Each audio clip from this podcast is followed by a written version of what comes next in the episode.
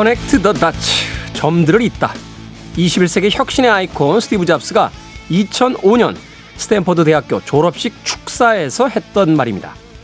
점 하나하나는 그 자체로 큰 의미가 없는 것 같지만 수많은 점들을 연결하면 하나의 그림이 된다는 것이죠. 무엇을 그려야 할지, 어떻게 그려나가야 할지 막막할 때 일단 하나의 점부터 콕 찍어 보는 겁니다. 지금 여러분은 삶이라는 종이 위에 얼마나 많은 점을 찍고 계십니까? 김태훈의 시대음감 시작합니다.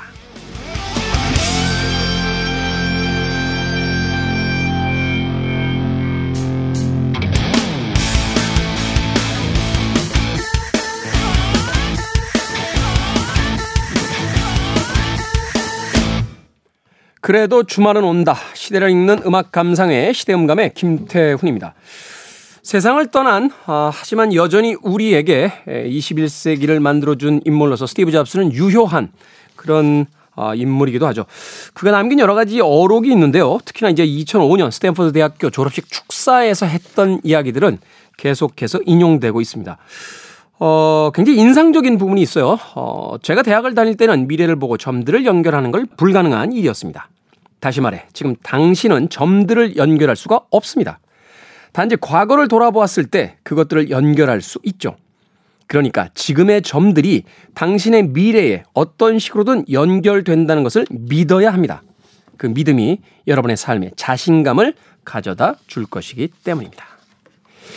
지금 우리가 하고 있는 행동이 미래에 어떤 영향을 미칠지는 아무도 알 수 없다. 하지만 가능하면 더 많은 점들을 찍어 놔야 우리가 미래에 있어 그 점들을 연결하며 새로운 삶을 만들어 나갈 수 있다라고 우리의 삶과 미래에 대한 영감을 부여하고 있습니다. 아무것도 하지 않으면 아무 일도 일어나지 않는다라는 음, 말이 떠오릅니다. 여러분들은 오늘 하루 여러분들의 인생에 얼마나 많은 점을 찍고 계십니까? 저부터도 한 번쯤 제 삶에서의 점이 무엇인지 또 얼마나 많은 점들이 찍혀 있는지 되돌아봐야겠다 하는 생각 해보게 됩니다. 자, 김태훈의 시대 음감, 시대 이슈들 새로운 시선과 음악으로 풀어봅니다. 토요일과 일요일, 일라드에서는 낮 2시 5분, 밤 10시 5분 하루에 두 번 방송이 되고요. 한민족 방송에서는 낮 1시 10분 방송이 됩니다. 팟캐스트로는 언제 어디서든 함께 하실 수 있습니다. 자, Stereo MC's의 음악으로 갑니다. Connected.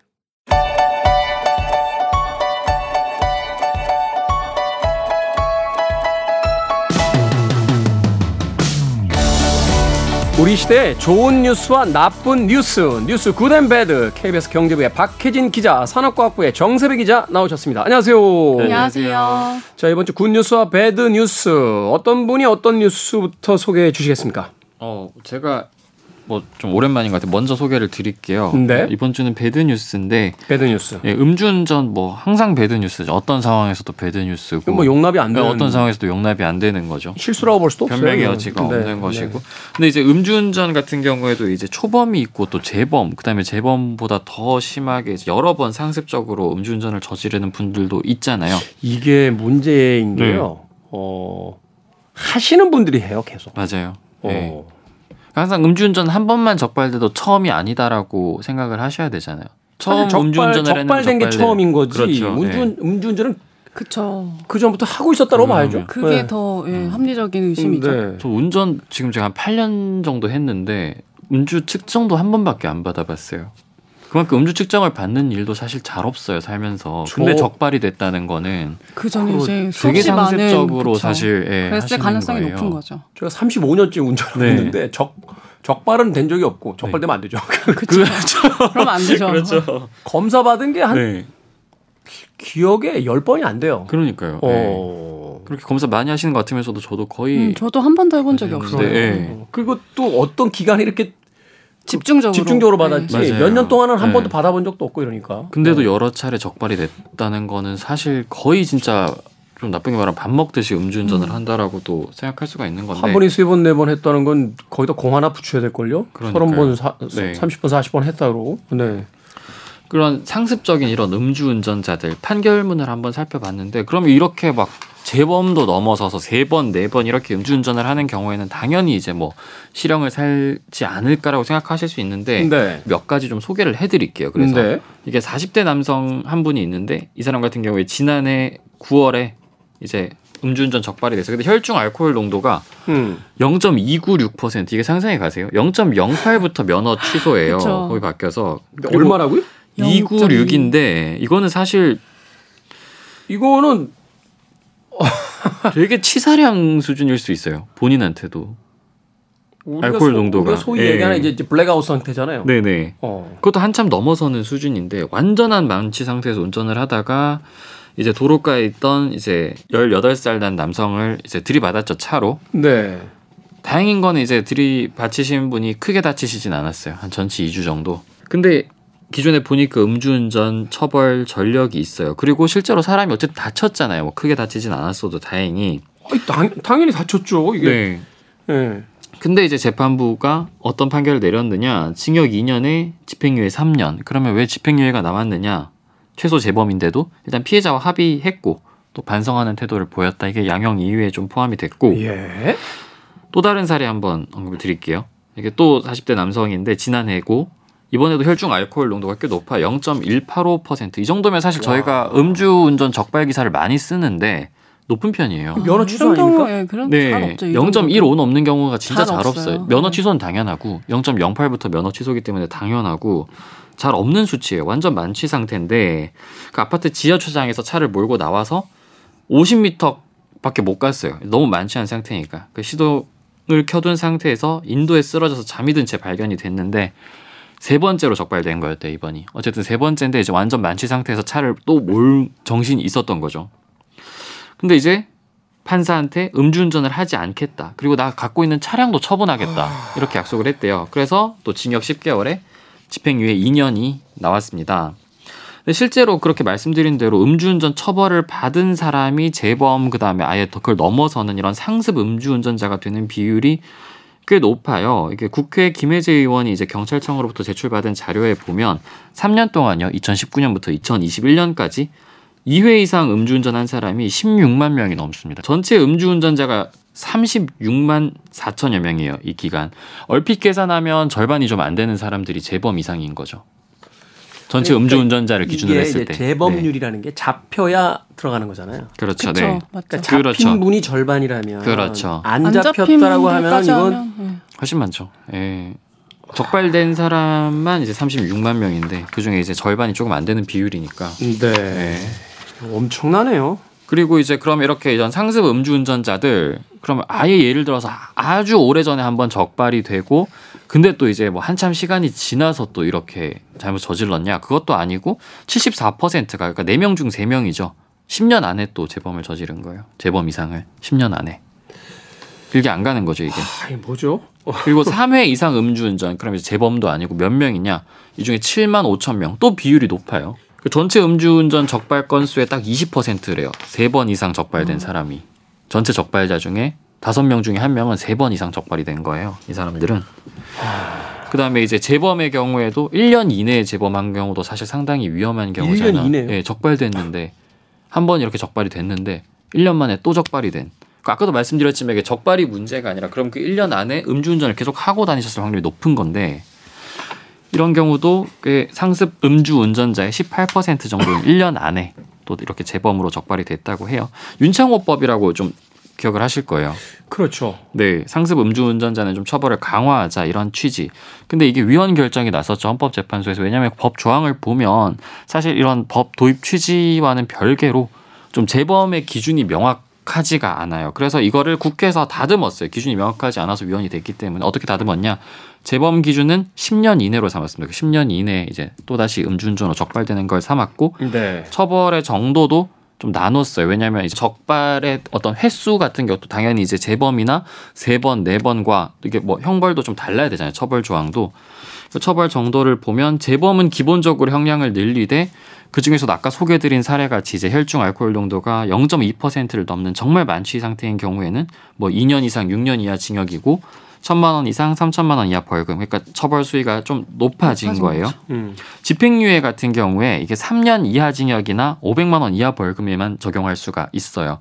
그 사실 이걸 알고 좀 뉴스를 보시면 그동안 어떤 뭐 판결이 나왔을 때 뭐 예를 들어서 뭐 징역 뭐 2년 뭐 6개월이다 이러면 집행유예가 되는 건데 징역 3년 이상이 되면 집행유예를 원칙적으로 낼 수 없기 낼 수 때문에 없게 되죠. 예. 이렇게 처벌 조항이 높아졌다는 어떤 실형 여지 그러니까 쉽게 다시 말하면 집행유예 가능성을 줄인 거잖아요. 예. 이런 식으로 좀 개정이 됐고 그 이런 취지로 이제 도로교통법 개정안이 지난달 3일에 공포가 됐고 4월부터 시행이 됩니다. 이제 세 달이 지나서 4월부터 시행이 되고 어쨌든 이렇게 이제 기준이 새로 만들어졌으니까 강화된 기준이 이대로 처벌이 이루어질 수 있을지 이제 좀 지켜봐야겠죠. 다른 건 몰라도 음주운전은 이건 강력히 대처해야 돼요. 왜냐하면 타인의 삶을 완전히 망가뜨리는 네. 거잖아요. 그렇죠. 그리고 그거는 사회적인 예방 차원에서 접근을 해야지 결과가 나온 다음에 거기에 대한 처벌을 강화하겠다라는 것보다는 그렇죠. 알겠습니다.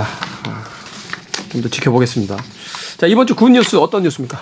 이번 주 good news는 요즘 과학기술이 계속 발전하고 있으니 사실 일상생활이 계속 변화하고 있는데 요즘 인공지능 AI에 대한 관심이 많잖아요. 그 중에서도 요즘 세계적으로 화제가 되고 있는 대화형 인공지능이 있거든요. 챗 GPT라고 혹시 들어보셨을까요? 아주 화제죠, 사실. 아주 아주 네. 예, 요즘 진짜 화제가 되고 있는데 휴대폰 1페이지에 깔았어요. 아, 진짜. 어. 저도 이거 한 번씩 해 봤는데 네. 영어나 한국어로 질문을 하면 답을 해주고 이 그냥 단순한 대화 수준이 아니라 진짜 높은 수준의 논문도 쓰고 번역까지 해주는 정도거든요. 음. 근데 잘 모르시는 분들이 있으실 것 같아가지고 이 챗 GPT에 대해서 조금 더 설명을 해드리면 인터넷 문서 그리고 책을 비롯한 자료를 3천억 개 이상 학습한 인공지능 모델이고요. 네. 이 OpenAI라는 미국의 벤처 기업이 개발을 했습니다. 그러니까 좀 쉽게 말하면 채팅을 하는 생성형 사전학습 변압기로 번역이 될 수가 있는데 그러니까 채팅 가능한 그 그렇죠. 말하자면 검색 엔진 겸 그렇죠, 그렇죠. 음. 그러니까 이 사람들이 쓰는 언어를 학습을 해서 수많은 문서들에서 좀 사람들이 흔히 쓰는 표현들 있잖아요. 이런 거를 확인을 해서 질문과 답의 관계를 확인해서 판단하는 거를 이제 틀을 익힌 거고 그래서 이걸 바탕으로 사람의 글을 이해하고 스스로 글을 쓸 수가 있습니다. 음. 이게 어느 정도냐고 하면 미국의 의사 면허 시험에서는 50%가 넘는 정확도를 보였고요. 로스쿨 엄청나죠? 그리고 로스쿨 졸업 시험에서도 평균 10분 이상 학점을 받으면서 의사 변호사 시험을 모두 통과했다고 하고요. 또 실제로 미국 하원의 연설문을 쓰기도 했고 콜롬비아에서는 한 판사가 판결문을 쓸 때도 이 챗 GPT와 상담을 했다 이렇게 얘기를 하면서 좀 논란이 되기도 했습니다. 아직 초기 단계일 텐데.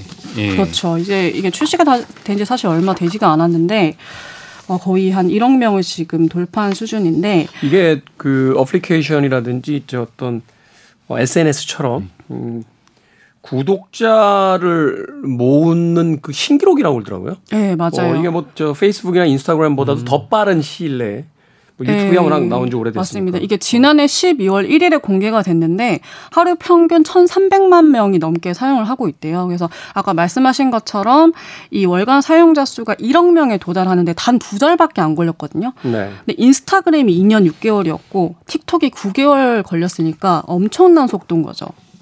제가요 지금 방송하는 동안 딴 짓을 좀 했어요. 챗 GPT 가지고 봄으로 시를 써줘 이렇게 집어넣거든요. 읽어드릴까? 이거 뭐 저작권이 네, 없죠. 네, 네, 네. 아름다운 봄, 꽃 피우는 나무 그늘 아래 기운 넘치는 바람이 불어 우리의 마음을 흔들어 새들이 노래하며 풀이 자라며 우리는 이 아름다운 순간을 즐기며 봄이 왔습니다. 뜨거운 햇살이 내리며 우리는 새로운 시작을 축하하며 행복한 기쁨을 나누어 그대와 함께 이 아름다운 봄을 즐겨요. 아, 이건 뭐 저보다 잘 쓰는 것 네. 같은데. 앞으로 아. 클로징 멘트 같은 거 다 이제 여기 기가 막히네요. 진짜 기가 막히네요. 그러니까 이게 창작의 영역까지 음. 이제 거의 이제 파고든 건데 실제로 이렇게 기사들도 좀 이 챗 GPT를 활용해서 아, 쓸수 있을까? 네. 그래서 네. 저희 이제 KBS 기자도 그거를 이제 지시를 했더니 실제로 이 본인의 이제 챗 GPT에 대한 설명 그리고 장래성을 평가하면서도 또 윤리 문제도 짚고요. 또 편향성 문제까지 지적하는 기사를 진짜로 음. 실제로 써놨더라고요. 이게 왜냐하면 그 이챗 GPT가 이제 학습하게 되는 게 결국 이제 인터넷 공간인데 거기 이제 사람들이 쓴 글 중에 말하자면 인종차별적인 글 혹은 혐오를 담고 네. 있는 뭐 글들 뉴스들 이런 게 있잖아요. 이거를 선악 개념 없이 학습한다는 거예요. 음. 그래서 어떤 인공지능들은 이야기 시켜봤더니 말하자면 이제 인종차별주의적 음. 사고를 네. 가진 AI가 등장을 음. 하고 음. 그런 쪽으로 학습이 많이 되는 네. 경우에 그렇게 이게 이게 좀큰 네. 문제다. 이걸 과연 어떻게 윤리적으로 어떻게 쓸? 사실 예전에 이제 그 딥마인드인가요? 인공지능 알파고 만들었던 그 네. 하사비스가 그 구글에 이제 그 자기 이제 회사를 이제 팔게 음. 되면서 그 윤리위원회를 이제 가지고 있다는 거죠. 그래서 기술이 있지만 이 기술을 과연 세상에 내보내야 되는지 이걸 이제 그렇죠. 윤리위원회에서 네. 이제 검토를 한다라고 했는데 사실 어디로 갈지를 모르겠어요. 음. 어 이게 저도 사실은 글 쓰는 걸 직업의 하나로 가지고 있는데 네. 다른 일을 해야 되나 싶기도 하고. 저희도 저희도 저희도 이 기사 쓴다며요. 네. 명령어에 저 몇 개저 네. 어? 저보다 빨리 쓸 거 아니에요. 그리고 학습이 되면. 엄청 빨리 써요. 엄청. 그러니까. 예. 근데 어? 실제로 이걸 또 이용해서 이 기사를 쓰고 있는 잡지사도 있다고 합니다. 더 엄청난 거 한번 알려드릴까요? 그 제가 아까 봄으로 시를 써줘 이렇게 명령어 넣었잖아요. 네. 아까 그리고 챗 GPT가 써준 시를 읽어드렸죠. 그 시가 이제 마음에 안 들어서 다시 써줘라고 했어요. 음. 다른 시가 또 나옵니다. 이렇게 빠른 창작의. 고통이 없네요. 없어요. 네. 봄이 오면서 꽃 피우는 공원, 산책하는 사람들의 웃음소리, 따스한 햇살이 내 마음을 가로막네. 봄은 새들의 울음소리, 그리고 봄바람이 불어오는 것, 그리고 손에 흐르는 물. 봄은 새 생명의 시작. 길고 긴 겨울이 끝나 봄은 새로운 시작을 알리며 우리의 마음을 채워주네. 야, 이거 어떻게 됩니까? 할 말을 읽- 읽게 마지막이 되는데요. 마지막이 제 이야기를 받아서 이렇게 끝내요. 봄바람이 불어오는 것, 봄은 새 생명의 시작. 봄으로 시를 써줘. 이거 어떻게 됩니까? 근데 이게 창작의 영역이 가장 늦게까지는 인간의 영역으로 남을 줄 알았는데 오히려 반대인 것 같아요. 어느 정도의 기본적인 수준은 훨씬 빠르게 달성이 되는 것 같아요. 이게 이게 굿뉴스 맞습니다.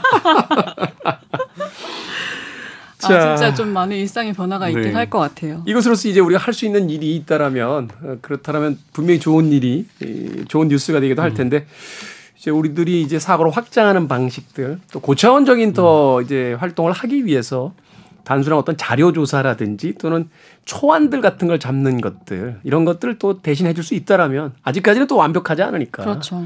인간의 영역에서 또 해야 될 것들이 있으니까 뭐 그렇게 생각하면 되지 않을까 하는 생각이 듭니다. 제가 예전에 그 인공지능 알파고 나왔을 때 바둑 해설하다가 그런 이야기 한 적이 있어요. 그 좀 더 인간이 안전해지지 않겠냐.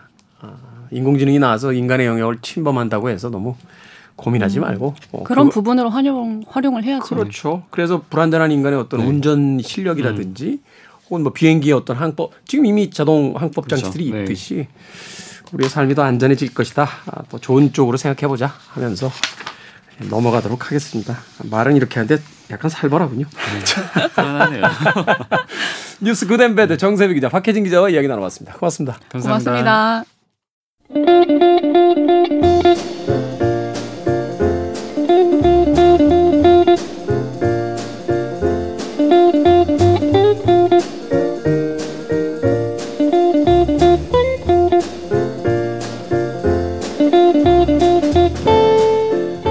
아침에 일어나면 가장 먼저 시를 한 편 읽는다는 누군가의 말에 이유를 물어봤는데요. 의외의 대답이 돌아왔습니다. 내가 좋아하는 가수가 아침에 눈 뜨면 휴대폰 보는 대신 시부터 한 편을 읽는다더라고. 뭔가 멋져 보여서 따라하는 중이야. 일상의 책 한 권. 여러분이 마련한 자리는 어디쯤에 있습니까? 우리 시대의 책 이야기, 책은 북. 정현주 작가님, 생선 작가님 나오셨습니다. 안녕하세요. 네, 안녕하세요. 자, 눈을 뜨면 핸드폰을 잡지 않고 가장 먼저 시집을 들어 시를 한 편 읽는다. 밴드 혁오의 보컬인 오혁 씨의 morning routine이라고 되어 있습니다. 약간은 뭐라고 할까요? 허세죠? 저는 그런 얘기 한 적 없어요. 입 모양이 그런. 아니요, 저는 자기 절제, 수도, 수양 뭐 이런 이런 이야기를 하려고 했는데 허세라니요? 어, 깜짝 놀랐네요. 아니 그거는 마치 일어나서 바에 골든베르그 변주곡을 안 들어요? 연주- 아침에? 아니, 그 바을 안 정도로- 듣는다고요? 저는 드비시 듣거든요. 아 그래요? 아 저만 이상하군요. 저 오늘 아침에 들었어요, 바을. 그러니까 어. 저는 드비시의 문라이트 듣죠. 아. 달빛 이런 거 듣죠. 다들 네. 그러시구나. 정명훈 선생님 피아노 연주로. 아 네. 아 저는 일어나자마자 네. 우선 제가 개를 키우고 있잖아요. 네. 이제 여섯 살인데 허스키예요. 시베리안 허스키인데 제가 일어날 때까지 저를 뚫어지게 쳐다보고 있어요. 언제 밥 주나? 아니요. 그러면 산책. 화장실 가고 싶다. 화장실. 화장실 혼자 못 가요? 아니 집에다가 안 싸니까 음, 실외 배변을 하니까 음. 이게 제가 일어나야지 화장실을 갈 수가 있으니까 가요. 그래서 저는 일어나자마자 눈 뜨자마자 눈을 채 뜨지도 못하고 점퍼를 좀 입고 제 저희 집 옥상에 올라가서 이제 고양이하고 강아지 개 소변하고 이제 그런 걸 합니다. 음, morning routine. 네. 근데 사실 이제 강아지 키우시는 분들이나 이제 고양이 집사라고 이제 하시는 분들은 되게 비슷한 것 같아요. 어, 아침에 일어나서 제일 먼저 그 고양이 화장실부터 청소해 주시는 분도 계시고 또 네네네. 개 산책 시키시는 분이 계시니까 정현주 작가님 어떠십니까? 저는 이제 뭐 아무도 없고 혼자 혼자 사니까 네.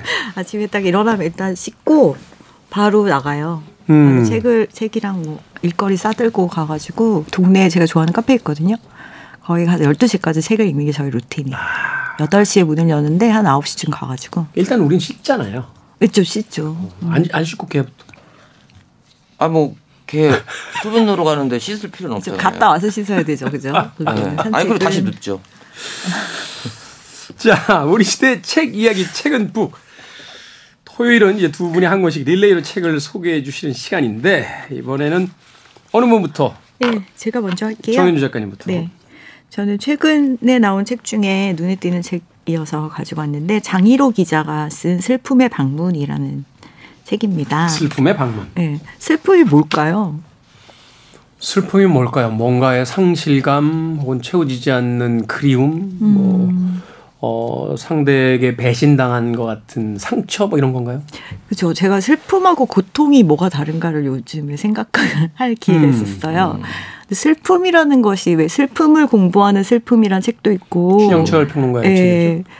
슬픔이 뭘까? 그럼 아까 말씀하신 것처럼 슬픔은 상실하고 연결되어 있는 것 같아요. 음, 네. 그리고 그 상실의 대상을 우리가 사랑했을 때 생기는 게 슬픔이 아닐까? 라는 생각을 했고, 고통은 그냥 고통스러운 거고, 음. 슬픔의 너머에는 사실 사랑이 있는 게 아닐까라는 생각을 요즘 할 기회가 있었는데, 이 책을 읽으면서 또 그 생각을 했거든요. 그래서 슬픔을 공부하는 슬픔 이후에 요즘에 또 슬픔에 대한 책들이 많이 나와요. 음. 슬픔이 뭘까? 왜 사람들이 요즘에 슬픔이라는 단어에 대해 생각하게 됐을까? 그 우리가 요 근래에 또 상실들을 경험하고 있잖아요. 사실 그렇죠. 어, 몇 년 전부터 이 사회적인 어떤 음. 그 사건들을 통해서 슬픔과 상실감 또 그죠? 어, 트라우마를 이렇게 경험하게 되는 경우들이 네. 꽤 많죠. 네. 그래서 이 책에 딱 보시면 이렇게 노란색이에요. 음. 그러니까 슬픔을 상징하는 색이 우리에게 어느 순간부터 약간 살짝 노란 노란색이. 어, 갖게 됐던 거고 이 책에 이제 처음은 되게 사적인 이야기들로 시작을 하는데 이분이 시사인에서 이제 글을 쓰고 한 엄청난 도, 어, 다독가더라고요. 네. 제가 이 책을 읽으면서 굉장히 책 읽어야 될 책 리스트를 음. 많이 얻었는데 이렇게 교집합이 조금 있는데 또 나머지 부분이 많은 사람 있잖아요. 이런 사람 만나면 굉장히 즐겁거든요. 그렇죠. 대화는 끊어지지 않고 계속 진행이 되는데 새로운 걸 얻을 수 있어요. 네네네 그런 책이에요. 뭐 처음에부터 이제 죽음에 대한 이야기로부터 막 시작을 해요. 그러니까 나는 세상이 너무 무서워서 그만큼 간절하게 궁금하고 이해하고 싶어서 읽고 쓰는 사람이 되었다.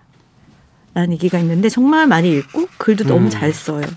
근데 처음에 이분은 정말 다양한 종류의 슬픔을 경험하면서 하셨더라고요. 근데 맨 첫 챕터는 엄마 이야기로 시작을 하거든요. 네. 제목이 엄마 다음 생에 내 딸로 태어나예요. 딸들이 이런 마음들을 많이 가져 갖게 돼요. 어느 일정 나이가 되면은 갖게 되는데 아빠 가 스물아홉에 갑자기 돌아가신 거예요. 이 기자님은 아빠가 교통사고로 죽은 줄 알고 평생을 살았거든요. 근데 커서야 알게 돼요. 아빠가 자살을 했다는 거를. 음, 네. 그리고 엄마는 혼자서 이제 이 아이들을 키우면서 살았거든요. 근데 딸들이 딸들도 그렇고 아들들도 비슷한 경험이 있을까 싶은데 엄마가 마음에 안 들 때 두 분도 아버지나 엄마가 마음에 안 들 때 있었죠. 다른 아이. 집에 태어났으면 좋겠다 이런 생각. 저는 다른 집에 태어났다고 생각한 적은 없고요. 음, 그냥 현재도 별로 아버지랑 안 친해서 되게 안 친하더라고요. 같이 있는 거 봤는데. 되게 서먹서먹해가지고 할 말이 없어요. 아, 아들들이 아버지와 친하기는 그렇게 쉽지 않은 것 같고. 네, 그렇죠. 아들들은 좀 지금은 좀 달라요. 예, 지금 젊은 그 아버지들은 좀 다른 것 같은데 저희 세대까지만 해도 아버지하고 아들들은 거의 할 말이 한 말이 없었고 네. 다른 집에서 태어났으면 좋겠다라고 추상적으로는 생각해 봤지만 부모가 다른 사람이었으면 좋겠다는 생각은 글쎄요 그런 생각은 안 해도 너무 같아요. 생각 아니에요? 아니 인간의 상상력에 그 잣대를 들이댈 수는 없죠. 그거는 아, 그러고. 사실은 개인적인 어떤 슬픔과 고통이 뭐가 있는지 를 모르기 때문에 멋있다. 지금 잠깐 멋있었어요. 그죠? 아, 그 1초 정도요? 동안. 네. 이거 한 번 더 할까요? 여기 이 분은 이제 장희로 기자님은 엄마를 발명하고 싶었던 순간이 있었던 거예요. 그러니까 엄마가 음. 너무 고통에 힘들어하고 막 무너지고 이런 모습을 성장하면서 많이 본 거죠. 그러니까 음. 그런 엄마 말고 조금 더 단단한 엄마가 나한테 있었으면 좋겠다라는 아 생각이. 발견이 아니고 발명. 어 발명. 어 멋있다. 음. 어 그래서 음. 이 엄마가 어디서 찾았냐면 김혜란의 소설에서 찾아요. 아. 달려라 아비나 칼자국 같은 데 나오는 엄마 아. 이야기를 해요. 그래서 달려라 아비 뭐 이런 이게 인용이 돼 있는데 어떤 부분이 인용이 돼 있냐면 엄마는 농담으로 나를 키웠다. 엄마가 나에게 물려준 가장 큰 유산은 자신을 연민하지 않는 법이었다. 이런 단단한 엄마가 이 사람도 갖고 싶었던 거죠 저자도. 음. 유머로 극복하는 게 고통을 유머로 극복하는 거 요즘에 제 굉장히 연습 중인데 엄청난 내공과 배심이 필요하잖아요. 그런 거를 엄마가 가- 가르쳐 줄 수 있다면 정말 좋겠지만 사실 우리 사회에서 많이 부족한 거 특히 여성들에게 많이 부족한 게 유머인 것 같아요. 생선도 음. 저한테 엄마는 유머가 부족하다고 저한테 뭐 그러게 했는데 그 유머를 갖기 위해서 타고난 것도 있지만 제가 어떤 되게 힘든 일을 근간에 겪으면서 이 일을 잘 헤쳐나가려면은 웃어야겠다. 음. 그래서 열심히 웃으려고 노력하다 보니까 유머가 조금 생기더라고요. 네. 그래서 그런 시간이 근데 우리 엄마들한테 과연 여유가 있었을까? 너무 음. 혼자 되신 어머니가 20대 혼자 된 어머니가 자식들을 키우면서 살면서 그런 여유가 없어서 엄마가 유머가 없었겠죠. 그렇겠죠. 네, 근데 이제 그거를 이해하기 전에 어린 나이에 나는 아, 우리 엄마가 좀 유머도 있고 강단이 있었으면 좋겠다 이런 생각을 했던 것 같아요. 근데 그거를 소설 속에 찾고 중간중간 보면 이제 회사 이야기도 나와요. 근데 이 작가님이 이 작가님이야말로 굉장히 강단이 있는데 이 자기 일상 이야기를 이런 책 구절들을 통해서 풀어내는데요. 한 번 하나는 이 분이 다니는 게 이제 시사지잖아요. 시사지에 들어갔는데 너무 이분이 되게 가난하게 살았어요. 그래서 고등학교만 졸업하고 이제 어디를 들어가거든요. 근데 거기서 보니까 대학을 나오지 않고는 갈 수 없는 지점이 너무 많은 음, 거예요. 네. 그러니까 가난한 사람들은 시간으로 돈을 만들잖아요. 그렇죠. 네, 근데 그렇게 살기 싫은 거예요. 그래서 대학에 가서 이제 이 회사에 들어가게 되는 시사지에 들어가게 되는데 자기소개서에도 그렇게 써요. 제가 그동안 구독료를 내지 못했습니다. 돈이 없어서. 저를 입사시켜 주시면 받는 돈으로 구독료를 내겠습니다라고 적었대요. 네. 그래서 면접을 보러 가게 됐고 붙은 거예요. 독창적이네요. 어, 자기소개가. 네. 근데 이제 여기 갔더니 너무 좋은 거예요, 회사가. 돈은 많이 못 주지만 우리가 너희에게 좋은 근로 환경을 되도록 만들어주고 싶다. 그래서 아침 출근 시간도 10시예요. 음. 근데 못 가겠는 거예요, 본인이. 10시 너무 힘들다고 회사에다가 대놓고 나 10시에 못 나온다고 이렇게 얘기하는 굉장히 배포 있는 여성이거든요. 근데 이게 또 통해요. 그래서 아 그래 그럼 알았어. 이렇게 선배가 그러는 거죠. 그러다 보니까 이 사람이 오히려 10시에 출근하게 되는 이런 이상한 일들이 일어나는 얘기들도 있고 근데 네. 제가 이 작가님의 가장 큰 장점 중에 하나는 자신의 고통과 자신의 문제라고 생각하는 것을 바로 하는 점이라고 생각하거든요. 음. 그러니까 말하자면 이제 직시하는 거죠. 네, 회사에서 나 10시 못 힘드니까 좀 더 늦게 나오면 안 돼요? 라는 말을 한다는 것 자체도 우리가 좀 어려운데 이분이 결혼을 하게 되는데 음. 시어머니 되실 분을 만나러 가기 전날 밤새 연습을 하는 거예요. 내가 할 말들을. 그래서 어머니를 만났어요. 네. 만나서 어머니 제가 선택한 가족은 이 남자지 어머니가 아닙니다. 음. 선 넘지 마시라는 얘기를 멋진데요. 되게 멋있게 하세요. 그러니까 네. 뭐냐면 저는 어 무례한 가족보다는 예의 있는 남을 원합니다. 적당한 거리를 원한다 이런 얘기가 이제 책에 쭉 나와요. 그래서 이제 잘 넘어가는데 그 시간들이 되게 긴장감이 있었을 거 아니에요. 음, 네. 근데 어머님이 살짝 선을 넘으셨어요. 그래서 너 거기 눈물점이 있는데 그걸 빼는 게 좋지 않겠니? 옛날 어르신들 그런 거 중요하게 생각하시는 분들 간혹 있으시죠. 그래서 이 작가님이 어떻게 할게요? 어떻게 하셨을까요? 어머님 제 몸이에요. 제가 알아서 해요. 사과하세요. 라고 했대요. 네. 보통 이제 사과하세요까지는 못 가거든요. 그렇죠. 아, 저도 강단이 있는 편인데 그런 말을 못 하는데 요즘에 굉장히 연습해요. 아니, 사과하세요 이런 말을. 저는 저희 엄마한테도 못 하는데. 그래서 사과하세요. 그래서 어머니가 그날 드신 걸 다 토하셨다는 얘기가 나왔어요. 대신 첫날 트레이닝을 아주 확실하게 하셨겠네요. 네, 한 어머니께서. 1년 정도를 그런 시간을 보내고 지금은 사이가 좋다라는 음. 얘기를 하셨고 왜냐면 이제 진심이 받아들여지니까요. 네, 근데 그런 시간들이 자기를 솔직하게 표현하는 게 남들이 볼 때도 너무 간 거 아니야라는 선을 넘어주는 사람도 가끔은 있어야지 또 세상이 바뀌잖아요. 저는 사실은 그거는 맞다라고 봐요. 물론 이제 특수한 어떤 가족 간의 관계에서까지 그 이야기를 할 수는 없겠습니다만 음. 우리나라 사회가 남의 외모에 대해서 너무 말이 많이 많거든요. 심지어는 뭐 누구 닮았다부터 시작해서 그 살이 좀 이렇게 있는 사람과 마른 사람을 그 TV의 드라마나 예능 프로에서 사용하는 방식부터 네. 과거에는 잘 몰랐습니다만 지금은 너무 폭력적인 게 보이니까. 보이죠. 네. 사실 그렇죠. 네. 그런 부분들에 대해서는 좀 누군가 좀 나서서 그거 실례입니다. 그거 당신 나한테 사과해야 돼요. 라고 좀 그런 게 좀 있어야 많이 좀 해야 돼요. 조심들을 하지 않을까 하는 생각이 좀 맞아요. 들어요. 네. 네. 저는 이 책의 가장 중요한 부분은 솔직함, 솔직할 수 있는 용기 앞에 우리는 항상 어떤 담, 벽이 있잖아요. 그 벽을 넘었을 때만 만날 수 있는 자유를 만난 사람이라는 생각이 들어요. 네. 그래서 본인은 어 자기는 항상 피해자라고 생각했는데 나이가 들어서 공부를 하다 보니까 피해자라는 대신 생존자라는 말을 쓰더라는 거예요. 음, 그 그렇죠. 자기를 어, 생존자로 최근에. 다시 위치시킬 때 만날 수 있는 자유가 있는 거죠. 그렇죠. 그런 이야기들이 쭉 나오는데 또 나름 이렇게 무거운 얘기일 것 같지만 그렇진 않고요. 되게 잘 쓰셨어요. 재밌게. 그리고 맨 마지막에 이제 보면은 제가 너무 좋아하는 김혜란 작가의 추천의 말이 있는데 김혜란 작가 그랬 이런 얘기를 해요. 이 책에 들어있는 내용들은 사실 많은 이들이 이미 알고 있거나 안다고 착각하는 이야기들이지만 그걸 한 번 더 보게 하고 한 번 더 읽게 하는 건 대단히 어려운 일이다. 근데 이 사람은 그걸 알면서도 계속 발화하는 작가이다라는 얘기가 있거든요. 근데 우리가 많은 경우에 그렇잖아요. 막 아우 식상해 그만해 뭐 많이 들었어 이렇게 해서 덮어버리는 많은 얘기들이 네. 있는데 그 이야기들을 세밀하고 정확하게 말해주는 사람 그리고 세상에 그어진 선을 한 발이라도 넘어가 본 경험을 이야기해주는 사람이 있어서 우리는 조금 더 자유로울 수 있는 게 아닐까라는 생각이 들어서 서로의 슬픔을 방문하는 시간들이 왜 이렇게 필요하지 않을까라는 생각이 들었어요. 그래서 추천해 봅니다. 글을 쓰는 사람은 자신의 상처를 드러내면서 치유되고 또 그 글을 읽는 사람은 음, 누군가와의 어떤 그 경험을 공유하면서 또 위로를 받는 음, 그것이 바로 슬픔의 방문인 것 같군요.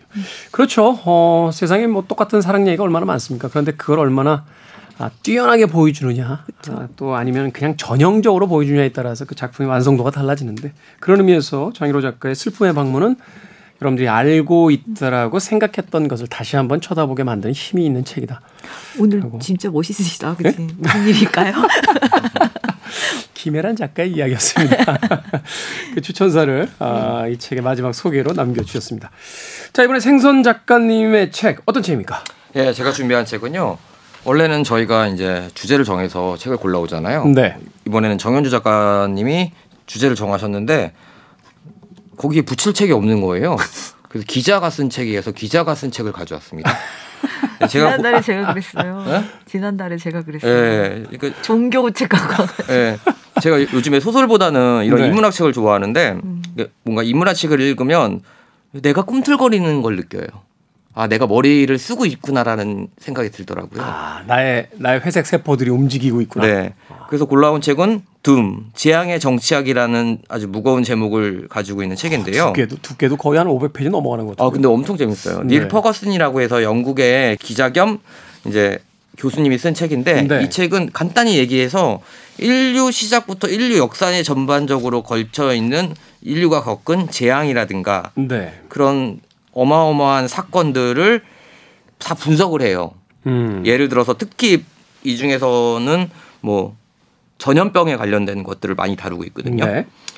그러니까 홍역부터 뭐 최근에 있었던 코비드 바이러스까지 해가지고 그런 것들 위주로 이제 인류가 인류가 어떤 나라만 겪은 게 아니고 전반적으로 다 함께 공유할 수 있는 그런 재앙들을 다 분석해요.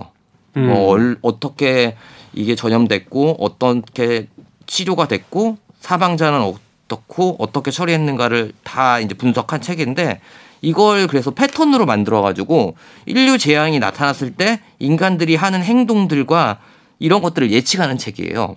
아, 그러니까 말하자면 이제 그 통계를 만드는 거네요. 네. 어, 재앙의 통계, 네. 사람들이 어떤 행동 매뉴얼 같은 것들. 근데 여기서 이제 가장 핵심적으로 볼 내용은 그러니까 우리가 인류 역사상 이제 제일 크게 다뤄졌던 그런 전염병 같은 경우는 홍역도 있고 흑사병, 뭐 천연두, 에이즈, 사스, 스페인 독감, 아시안 독감, 장티푸스 뭐 이런 게 있는데 이 병들이 일어났을 때 이게 어느 날 갑자기 일어난 병들이라고 생각하지만 전염병이라고 생각하지만 네. 사실은 그게 아닌 거예요. 그러니까 그 징후가 있어요. 징후가 있다. 예, 그 징후들을 이제 이 책에서 밝히는데 대부분 인류가 대규모로 움직여요. 이동을 해요. 아, 이- 어, 그렇겠죠? 네, 네. 전염병이라는 게 이동에 의해서 그러니까 생성이 되니까.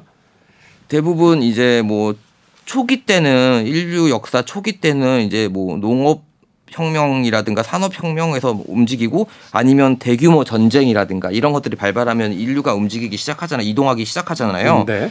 그렇게 이제 하는데 이제 그런 식으로 이제 패턴을 정리하면서 이제 그때 있었던 일들이라든가 어떻게 예방하고 어떻게 처리했는지가 이제 나와 있는데 제가 놀라운 거는 저는 인간이 되게 어 뭔가 좀 더 차원이 높고 좀 더 발달되고 체계적인 그런 종족이라고 생각했었거든요. 음. 몰라요. 사람들이 이 병이 왜 시작됐는지. 물론 과학이 발달하지 않아서 그랬겠죠. 심지어 이제 지나고 나면은 잘 안 찾아봐요 또. 네. 어, 그리고 뭐였는지. 인류가 최초로 데뷔를 했던 제대로 데뷔를 한 게 이 많은 역병들이 있었는데 그 중에 하나가 코비드 바이러스가 유일하대요. 이번에 그 전까지는 전 세계적으로 체계적으로. 그 전까지는 뭐 격리라든가 이동선 동선 파악이라든가 이런 것들이 전혀 이루어지지 않았고 사실 이제 현대 테크놀로지가 있기 때문에 네, 가능했던 거죠. 원인조차도 이제 밝혀지지 않았던 거죠. 왜 이 전염병이 시작됐는지 어디서 시작됐는지. 네. 그런데 이제 역학이라고 하죠. 그 뭐, 이제 거꾸로 이제 올라가는 것들을 하는데 어 그게 유일하게 이제 코로나 바이러스 때 처음으로 인류가 시도한 과학적 과학적하고 의학적인 성과라고 하더라고요. 근데 중국에서는 거기서 시작된 게 아니라며요. 그래서 예. 아 근데 이제 여기서도 정확하게 이게 코비드 바이러스가 중국 우한이다 뭐 이런 것들에 대해서는 약간 언급하는데 네. 좀 미묘하게 피하고 있거든요. 사실 이제 공식적으로 발표가 된 게 아니고 또 확인된 게 아니니까. 네. 그래서 제가 이 책을 읽으면서 이게 하나의 역사적 사건이면서 이거를 이런 식으로 경제학이라든가 통계적으로 분석한 책은 제가 또 처음 보거든요. 음. 제가 예전부터 이제 소설책을 많이 읽다가 인문학 책을 읽기 시작한 지가 얼마 안 됐는데 이게 너무 재밌는 거예요. 물론 일정 조그만 조금 부분이긴 합니다만 총균수에서 조금 나오지 않았나요? 아, 그렇죠. 여기 총균세도 좀 나와요. 네. 그래서 하는데 그거보다는 뭐라고 해야 될까? 좀 더 전문적이고 좀 전문적이에요. 여기는 균에 대해서 많이 다뤘으니까 음. 세균에 대해서. 그래서 제가 한번 여기서 여러분들에게 아주 짧은 문제를 하나 내겠습니다. 아, 갑자기요? 예. 우리에게 가장 치명적인 그 뭐라고 해야 될까? 치명적으로 피해를 끼치는 전염병은 뭐라고 생각하세요? 우리에게 네. 흑사병. 페스트. 네, 맞아요. 어, 되게 실망한 얼굴로. 흑사병이 페스트인 건 아세요? 알죠. 아, 저는 이거 준비하면서 흑사병하고 페스트가 다른 줄 알고 막 했었는데 그 박테리아하고 균 다른 줄 아는 분들도 계세요. 네. 그래서 이제 제가 찾아봤는데 근데 우리는 이제 코로나 바이러스가 굉장히 크고 치명률이 높다고 생각하는데 사실은 그거보다는 제일 컸던 건 현대 이제 시대에 들어와서 가장 컸던 건 스페인 독감이었더라고요. 음. 근데 저는 이제 스페인 독감이니까 아무래도 이제 발생지가 스페인이라고 생각했었거든요. 네. 근데 이게 샌프란시스코에서 시작됐더라고요. 음. 그냥 그- 그거를 샌프란시스코 독감이라고 하면 이미지가 안 좋으니까 스페인에서 가장 많이 발생을 했대요. 그 스페인 독감이라고 했는데 사실 이제 당시 어떤 정치적인 그 영향력 이런 거에 따라서 많이. 그럼요. 그래서 이번에 왜 그 지역명을 쓰지 말고 이제 그렇죠. 코비드라고 네, 뭐 했죠. 네. 네. 그래서 이런 책들인데 특히 뭐 여기서 좀 흥미로웠던 거는 천연두에 대해서 이제 지금은 뭐라고 해야 될까 뭔가 극복한 병이잖아요. 그렇죠. 천연두가 사실은 이제 발생하면서 이집트하고 잉카, 아지텍 문명을 멸망시켰다고 하더라고요. 사실 이제 뭐 그 영향력이 없었으니까. 그렇죠. 이제 신대륙 개척하러 들어가면서 이제 가지고 들어간 병들이다 뭐 이런 네, 있어요. 스페인 이제 군인들 한 200명이 원정을 갔대요. 근데 200명이 두 잉카와 아지텍 문명을 박살낸 거죠. 없애버린 거죠. 근데 제대로 사실은- 싸워보지도 못하고 사실은 그래서 이 COVID 때도 왜 공항들 이렇게 검색 강화했지만 네. 그 방역망에서 뚫린 몇몇이 결국은 이제 또 전체를 감염시키는 일들이 예, 벌어지는 거죠. 그래서 여기 한 챕터를 슈퍼 전파자에 관련된 내용으로 나오거든요. 그래서 이걸 그려 이제 그래프로 그려서 도표로 도표로 그려서 어떻게 발 이게 퍼져 나가는지를 보여줘요. COVID 바이러스에 관련돼서 네. 엄청 흥미로운 책인데 특히 이 책이 저한테 되게 매력적이었던 건 뭐냐면 이런 책들 좀 딱딱하고 재미없잖아요. 숫자도 많이 나오고 지명도 많이 나오고. 근데 좋은 책이 뭐냐면 되게 쉽게 썼어요. 그냥 번역이 잘 됐어. 제가 요즘에 인문학 책을 많이 읽다 보니까 네. 번역을 엄청 신경 쓰거든요. 그렇죠. 이 번역체가 굉장히 중요하죠. 네, 근데 특히 전문 번역가들 책 번역가들이 번역한 책이 있고 번역보다 전문 번역가이기보다는 그 분야에 전공한 전공자. 사람들이 한 책이 있는데 대부분 그런 분들이 이제 감수를 하는데. 네. 네. 근데 저는 오히려 제가 느낀 거 뭐냐면 전문 번역가가 번역한 것보다 이 전문가 이 분야의 전문가가 번역한 게 더 좋더라고요. 음, 그뭐 개인적인 의견이니까. 아니 아니야 더 쉬워. 아, 더 쉬워요. 꼭 그래서 그렇진 않던데. 아, 야, 아, 개인적인 의견. KBS의 이- 의견 아닙니다. 네. 이건 제 개인적인 의견이고요. 그래서 여러분들에게 추천해주고 싶은 책은 제가 둠 재앙의 정치학이라는 책인데요. 이거는 700페이지네요. 어우, 엄청나군요. 근데 금방 읽어요. 요 가름새가 끝에 있네요. 네. 끝까지 읽었나 봐요. 오. 아, 저 요즘에 장난 아니에요. 이 끝까지 읽는 책을 거의 못 봤잖아요, 우리가. 이 책, 집에 책 많은 분들 계신데 책 빼서 이렇게 보면요. 앞에만 읽었죠. 이 손때 묻은 부분이 앞에만 있는 책들이 되게 많아요.